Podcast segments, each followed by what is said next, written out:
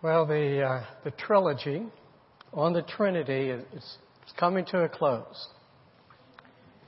Two weeks ago in the first sermon, we saw how the, the scriptures compel us to, to accept the existence of the Trinity. There's just too much scripture that we just cannot avoid understanding that God is three persons in one God the Father, God the Son, and God the Holy Spirit. Now, the second sermon was about trying to get our minds a little bit around what this means that God is three persons in one. We understand that God is three persons in one essence. And so God, that understanding of God is three in one is not a contradiction in terms. Even so, it is a concept that's just beyond our means to grab, to, to understand it. So the Trinity carries us, kind of, remember we use that illustration, to a mountain peak. And it kind of leaves us gazing up into the heavens where we, we're filled with wonder. We can't go up there. It's just too great of a mystery. Well, if we can't reach up into the heavens, can God then come down to us? And the answer is, well, surprisingly enough, yes, He does come down to us. Even in this kind of mind boggling concept of the three persons in one. You might recall, those of you here last Sunday, even through your kind of being dazzled and maybe a little befuddled by it all, I said there are two ways that you can look at the Trinity. There is what is called, I'm going to use a theology term, the ontological way of looking at the Trinity or the immanent Trinity, in which you're looking at trying to understand God in His being, who He just is, just in and of Himself. That's what we were doing last Sunday. Another way to consider the Trinity it's using a term that theologians call the economic trinity. That's not how they, the Trinity spends its money, but how the three persons of the Trinity, how they relate to each other, how they relate to us. That's the fun way to look at the Trinity. That's what we're about to do now. And the first thing we're going to do is, is start in the most awesome way that the Trinity relates to us, and that is in saving us. Let me read from Titus 3, verses 4 through 6. But when the goodness and the loving kindness of God our Savior appeared, He saved us. Not because of works done by us in righteousness, but according to His own mercy by the washing of regeneration and renewal of the Holy Spirit, whom He poured out on us richly through Jesus Christ, our Savior. Now, typically, when the New Testament writers just use the term God of itself, they have in mind God the Father. And we can see that in this passage. Because the only way to make sense of the last verse is to understand that the He is God the Father who is pouring out the Holy Spirit onto us through Jesus Christ. When did that goodness and loving kindness of God our Savior, of God the Father appear? When God the Son appeared. How do we know God's mercy and love? By His sending His Son to do that work of saving us from our sins. But note the emphasis here in this passage. It's actually not on the cross. It actually is on the Holy Spirit who does that work of regenerating us, causing us to be born again. He does that work of renewal, changing us into new creatures of Jesus Christ. Let's read another salvation passage. This one is from 1 Peter 1, verses 1 and 2. Part of it, it was read during the scripture reading. To those who are elect exiles of the dispersion, according to the foreknowledge of God the Father, in the sanctification of the Spirit, for obedience to Jesus Christ, and for sprinkling with His blood. So what are we being told here? It is God the Father who elected us for salvation. We are saved by the sprinkling of Christ's blood that was shed on the cross for us. And the Holy Spirit is now at work in us, sanctifying us, so that we will be obedient to Jesus Christ. It is the Spirit who has already sprinkled us, He has baptized us with the blood of Christ. And let me give you one more. Since we're doing the Trinity, we should have three scripture verses. This one is from Ephesians in chapter 1. It's a long passage. If you want to try to follow along in your Bibles, it's on page 827 in the Church Bible, but I'm actually, as those of you who know me by now, I'm reading from the English Standard Version, a different version. Beginning with verse 3. Blessed be the God and Father of our Lord Jesus Christ, who has blessed us in Christ with every spiritual blessing in the heavenly places, even as He chose us in Him, in Christ, before the foundation of the world, that we should be holy and blameless before Him. In love, He, God the Father, predestined us for adoption to Himself as sons through Jesus Christ, according to the purpose of His will, to the praise of His glorious grace, with which He has blessed us in the Beloved, in Jesus Christ. In Him we have redemption through His blood, the forgiveness of our trespasses, according to the riches of His grace. And then I'm going to move down to verse 13. In him you also, when you heard the word of truth, the gospel of your salvation, and believed in him, were sealed with the promised Holy Spirit, who is the guarantee of our inheritance until we acquire possession of it to the praise of his glory. Now, all of these hymns the Apostle Paul just uses a lot of pronouns. They, they can get a little difficult to unravel. But here's what we can clearly understand God the Father chose us to be saved. God the Father sent His Son, God the Son, Jesus Christ, to redeem us through the shedding of His blood. We now have the inheritance of salvation that is sealed that is secured by God the Holy Spirit. Think about this. All three persons of the Trinity are at work in your salvation. I mean, isn't that marvelous? Isn't that, isn't that reassuring? Isn't it comforting? Do you think that you can be forgotten? Do you think you could be lost? Do you think that your salvation can, can come undone? Do you think that there was ever a time that your salva- salvation was in danger? When all three persons of the Godhead are at work in your salvation and in keeping you saved. Let's take a little bit more time to think about this and think about each person, their involvement with us. Again, I'm going to read from Ephesians, this time in chapter 2, verses 1 through 3.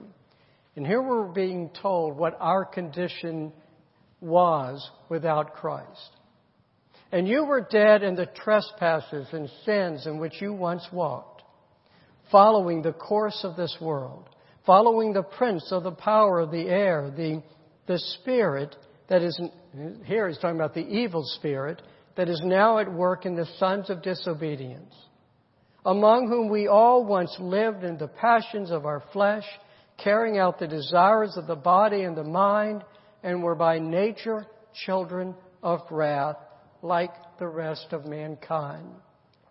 That's not a good position to be in, is it, before the Holy God? And indeed, it is, a hopeless position to be in. But the passage goes on.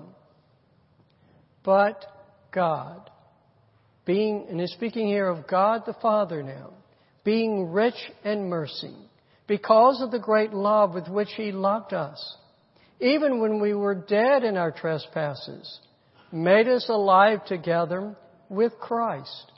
By grace you have been saved and raised up with him and, and seated us with him in the heavenly places. oh, I left my water. Hang on a second.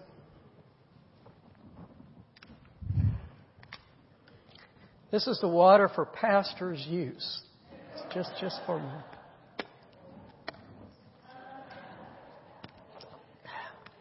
So it is, it is well used.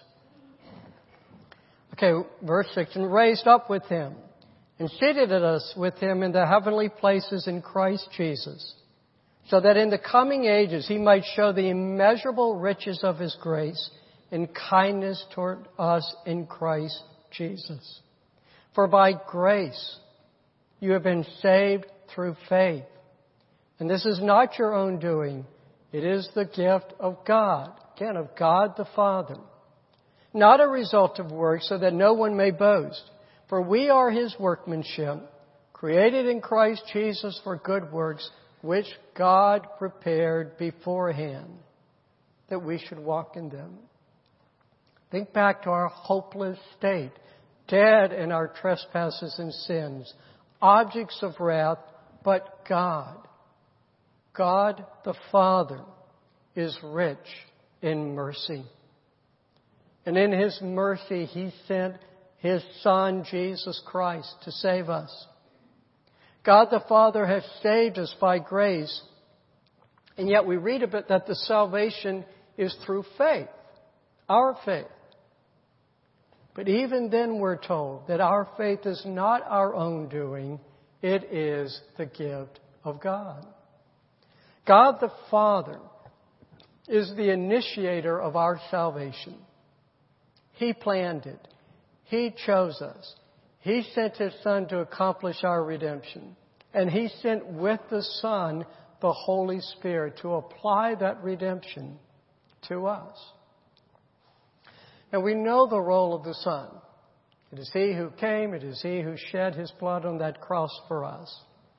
Let's look a little bit more into the role of the Holy Spirit. Jesus said that we must be born again to enter the kingdom of God. And he explains by that that we must be born of the Spirit, meaning the Holy Spirit. And he says this Holy Spirit comes and goes as he wishes. That is, he is not dependent upon us taking that first step. He's not thinking, I hope. I hope that these folks will show some faith, will make a movement, will invite me to come in. God spoke of this in Ezekiel chapter 36 and verses 26 and 27. He is speaking to his people of Israel. I will give you a new heart and a new spirit I will put within you. And I will remove the heart of stone from your flesh and give you a heart of flesh and I will put my Spirit, God the Spirit, within you, and cause you to walk in my statutes and be careful to obey my rules. It is the Holy Spirit who causes us to walk in God's statutes. It is the Holy Spirit who convicts us of sin. Jesus said that he would send the Holy Spirit for this very purpose. In John 16:8 he says that the Spirit will convict the world concerning, uh, concerning sin and righteousness and judgment. It is the Holy Spirit who dwells within us, who unites us to Christ and gives us eternal life. It is the Spirit who has set us free in Christ. It is the Spirit who bears witness with our spirit that we are children of God. And so that we can cry out, Abba, Father. Now we could go on and on with this, exploring the glorious work of the Holy Spirit. The work of the Spirit to save us, to seal our salvation, to sanctify us. But the main thing to impress upon us right now is simply this. We are not, we are never alone. See, God the Father did not simply choose us to exercise the faith necessary to be saved and to remain saved. I, I, I want this person, I want this person, and hopefully, hopefully they'll be able to, to do it. God the Son did not carry out that work of redemption upon the cross in hopes that some of us will come to our senses and take hold of it and then be able to keep it. God the Son, God the Father sent the Holy Spirit, the Paraclete, the Comforter, to the Counselor, to be with us, to come in us, to convict us, to give us faith, to sanctify us, to empower us to grow in Christ, and He will not leave us until He has completed that work that He has begun in us. This is the work of salvation.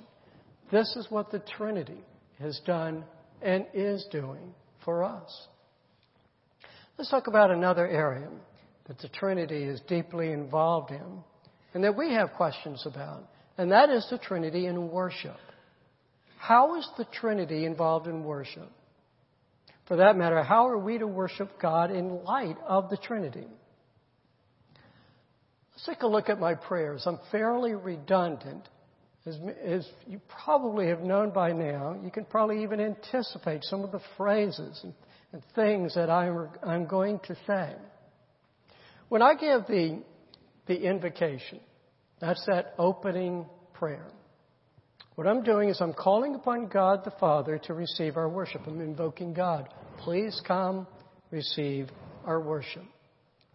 Now, I will focus when I'm thinking, when I'm praying to God, in my mind is I'm focusing on God the Father. And I will note that we have come to Him at some point in that little prayer through in Jesus Christ. That's how we're worshiping Him. Okay? And then I will say at some point, I will ask God for His Spirit to anoint us, to bless us, to do something in us so that the worship that we offer will be made fit to worship God our Father. It is, it is Christ then that I'm acknowledging has done the work that has made us fit to worship God. It is Christ who has opened up that curtain in the Holy of Holies in, in, in heaven so that we can appear before God. It is the Spirit who lives within us, who is among us, that touches us, focuses us so that we can offer worship pleasing to God. Now, in the pastoral prayer, you may notice how I will address God in any number of different ways when I open up, and usually I'm guided by what we've sung or scripture that has been read. I might approach Him as our Creator, as our King, as our great God, as our gracious God. Most of the time, I will address Him as Father or as Heavenly Father. So whatever the terms I use, I have in mind God the Father. Now, again, I inevitably will go too far before I give Him thanks for who? For God the Son. And then I will at some point ask for His Spirit to do what? Well, shed your common grace, work in the world, give us your special grace to, uh, to bear fruit and bring the lost to salvation. So I'm asking the Spirit will aid us in our worship, in the preaching of the Word, I will even ask for the Spirit to aid as we bring our offerings and use those offerings for the building of God's kingdom. So, you, do you see the pattern here? The object of worship and of prayer is most often God the Father. God the Son is seen as the reason that worship can be given. He is the one that has made true worship possible. We cannot worship God without the Son. He is like the host who sponsors the worship gathering. But even that statement seems too light. Christ, God the Son, plays such a central role that worship, without acknowledging Him, without acknowledging His work, that is not worship. We are not worshiping God. It is not Christian worship. You remember the worship of heaven? Those of you, as we went through the series in Revelation, we came to chapter 4 and 5. Chapter 4, we read of worship that was offered to the one seated on the throne. That's God the Father. Then in chapter 5, there is the Lamb who was slain, who is worshiped. He is worthy to receive the same adulation as the Father. As we're told in 513, to him who sits on the throne, it's God the Father, and to the Lamb, together, be blessing and honor and glory and might forever and ever. And so, again, I want to make a note here. Christ is that litmus test. If you want to know, let's say a book you're reading, let's say you have gone to another church and a sermon is being preached. If Christ is not mentioned, if prayers are made without reference to Christ, and no reference to praying in His name, this is not Christian teaching. This is not Christian worship. Christ Jesus Christ. We cannot worship God, we cannot know God without Jesus Christ. Now, where does the Holy Spirit come in worship? Well, God the Holy Spirit is called upon to do what He does best. Again, He anoints us. He enlivens us. He, he convicts us. He inspires us. He opens our hearts and our minds. If you were to look sometime, and you might not now, at some point, take a look at our hymn book and go through all the hymns, there's a section on the Holy Spirit. And when you read about this, you will see that every hymn is asking the Spirit to do something. Do something for us. Are there any hymns that just exalt the Holy Spirit in the same way that they do the Father and the Son? Well, there's only one hymn. I went through them about, and it's about all three. It's about the Trinity that even makes reference to praising the Spirit. Now, what gives? Is the Holy Spirit not worthy of worship? Well, from our vantage point, He certainly is worthy of worship. I mean, He's God. After all, that's a point in the Nicene Creed. When it says also the Spirit is to receive uh, the same glory as well. But even having said that, from the standpoint of that term, that economic trinity, the way in which the Trinity is presented to us in roles and relationships, it evidently means the glory of the Spirit is found in giving glory to the Father and the Son. Let's go back to that heavenly throne room, back in chapter 4 of Revelation. There, the Father, the Son are being worshiped. Is the Holy Spirit there?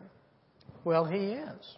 There's a reference to Him. He is before the throne. He is spoken of as the seven spirits of God. And you might remember that's the way the book of Revelation depicts the Spirit because seven is, is fullness. And this is the way that it depicts the fullness of God. So the Spirit is there. Now, but though there's worship taking place, it's to the Father, the one sitting on the throne. It is to the Lamb. The Spirit is aiding in that worship. Now, He's also doing something else. How do we even know what's going on there? Well, John went up there. Remember, John says, I, I was taken up there. How was he taken up there? He says, in the Spirit. It is the Holy Spirit who brought him into the presence of God. And this is what the Holy Spirit does for us.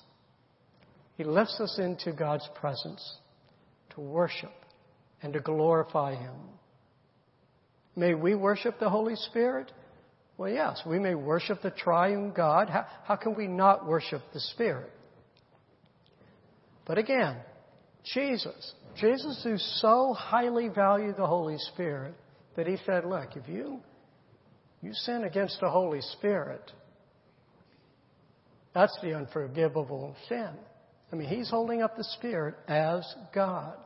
Even so, he describes what it is that the Spirit does. The Spirit testifies about Him, about Jesus. We cannot find in the New Testament examples of anyone just directly addressing the Holy Spirit and just worshiping and glorifying and exalting Him in the same way that they do the Father and the Son. So apparently, you're not going to sin by addressing the Holy Spirit and worshiping the Holy Spirit. But apparently, at least in our lifetime, while we're still got this earth the way that it is, the Trinity wants us to relate to them in worship in this way. Focus on the Father through the Son in the power of the Holy Spirit. And that kind of leads us also down to the, the subject of prayer. To whom should we pray? Have you ever wanted to know that? Who, who am I supposed to be praying to? Jesus tells us. What does he say? Our Father who art in heaven. We go to God the Father for our needs. With Jesus adding one proviso, he says, Do it in my name. Okay? Well, can we not pray to, to Jesus? Well, of course, we can pray to Jesus. But he makes clear that our daily needs, our ordinary prayer life, we should be turning to the Father. Now, there are times when we want to address Jesus directly. Jesus, be near me. Jesus, thank you for saving me. Jesus, I love you. Okay? But Jesus tends, in, in his teachings to us, to look at himself as one through whom we may have direct access to the Father. Okay? No one comes to the Father except through me. Now, what of the Holy Spirit? Well, again, as I've said, we do not read in the New Testament of anyone praying directly to the Holy Spirit. They'll pray to, to God the Father regarding the Holy Spirit, they don't pray directly to the Spirit. In fact, what we're told is that the Holy Spirit helps us to pray. Sometimes He just prays for us. But you have received the Spirit of adoption as sons by whom we cry, Abba, Father. That's in Romans 8:15. We are calling out to God because the Spirit who is in us is speaking to our spirit and allowing us to do that. We're also told in Romans 8:26, the Spirit helps us in our weakness. For we do not know what to pray for as we ought, but the Spirit himself intercedes for us with groanings too deep for words. You get the feeling then, when it comes to the Holy Spirit, He takes special delight in glorifying the Father and the Son this is what he loves to do. And he loves to do one other thing as well. He loves to help us. We frail creatures. Now, to turn attention directly on him, I mean, it may be okay to do. But again, it doesn't seem to be that is what delights him the most. What delights him the most is to turn our hearts, our focus upon the Father and the Son. Focus on the Father, focus on the Son, lean on the Holy Spirit to do both. So we've looked at the Trinity in terms of salvation, in terms of worship, in terms of our prayer life. Something else that's important to us that the Trinity teaches us, and that's about community. As tempting as it, it is, and I have to tell you that I had to hold back to, to go into the theology of the relationships of the Trinity, but I thought after last Sunday that'd be too much pushing you here. We have, there's one feature, just one feature we're going to look at. And it's really the most important feature of all. It's the feature of love. Now, I would not say that God could not be a God of love if He was but one person. But you can see, can't you? We're understanding God as three persons in one essence. It really shines a lot of light on this aspect of God. I mean, think about it. For eternity, the three persons of God have loved one another. Did God create us because He was lonely? How could the three persons of the Godhead be lonely? How could they ever have been bored with one another? And if God, the three in one, have always had one another, I mean, think about this. Think about what it means when He made us. He actually says what it means. It's in Genesis 2, verse 18. He says, It is not good that man should be alone. Now, this applies to marriage, but more than just marriage. Man, we humans, were made to be communal. We were made to relate to one another, particularly to one another of our own human race. That, that picture of the, of the hermit somewhere there in the woods and just being alone with God is not the ideal picture of Scripture. We're made to relate. We are made to love. The Trinity, think about this. The Trinity loves us. God the Father so loved the world that He sent God the Son to us. God the Son loved us so much that he did not count equality with God the Father a thing to be grasped, but he became our servant on the cross. The Holy Spirit loved us so much that though he is like that wind, kind of coming and going as he pleases, he nevertheless has deigned to enter us, to make his residence with us. Now, actually, there is a little bit more to their motivation of the Son and the Holy Spirit. God the Son loves God the Father so much that He will do whatever pleases the Father. And fortunately for us, what pleases the Father is our salvation. The Holy Spirit loves the Father and the Son so much that He will do whatever is their bidding for our good. Such is the love of the three persons of the Godhead for one another. Such is their love for us. So as you, as you explore this and think about this, I mean, no wonder now that Jesus told his disciples what the mark would be by which the world is supposed to identify his disciples. You know what that mark is, don't you? It is our love for one another. It makes all the sense in light of the Trinity. Three persons whose very nature is to live in a loving unity. Now, this would be the time, but I don't have enough time to talk to you about doing the better job of loving one another. That's kind of what it leads to, doesn't it? I got just enough time for a better thought. It is this the three persons of the Trinity still love you.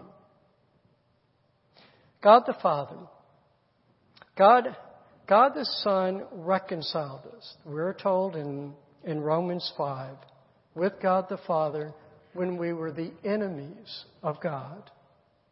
And he says, How much more now? Now that we're reconciled, can you be secure in your salvation in the love of God? Or consider God the Son. We're told that as members of the church, we are members of Christ's body. Ephesians talks about this in Ephesians 5 29 30. It says this No one ever hated his own flesh, but nourishes it and cherishes it, just as Christ does the church, because we are members of his body. It's just another way of saying, look, that love that brought Christ down, it's never left us. There's nothing you can do, nothing you have done that can take away that love because you are members of his body. And the Holy Spirit, the Spirit is our comforter. He prays for us when we're weak. That's when he, he's, when he especially does his thing, is when we're weak and frail, when we cannot pray. He connects us to the Father and the Son. He sustains us. He breathes life into us. He's the seal of our salvation. And there is that promise. He will not leave us until that good work begun in us spoken of in Philippians 1 6, is completed. Such is the love of the Spirit. If you can remember back, those of you who were here two weeks ago, after you heard that sermon series, at least you came up to me, boy, you, you were pumped up. This was great. Wow, you were, you, you were excited. Wow. The second Sunday, kind of scratching your head and saying, wow, man, that's something on this, you know. You're a bit bewildered. Well, this Sunday, this Sunday, may you just walk out feeling blessed by what the Trinity means for you. Let's pray. Oh, we are blessed. God our Father, God the Son, and God the Holy Spirit, we are blessed with who you are what you have done, what you are doing, what you will continue to do until that day that we ourselves are brought up into glory. Uh, we give you praise for how wondrous you are, how mysterious you are, and give you praise that in that great wonder and mystery, that you are the God who is with us, near us, and the God who loves us. In Christ's name, amen.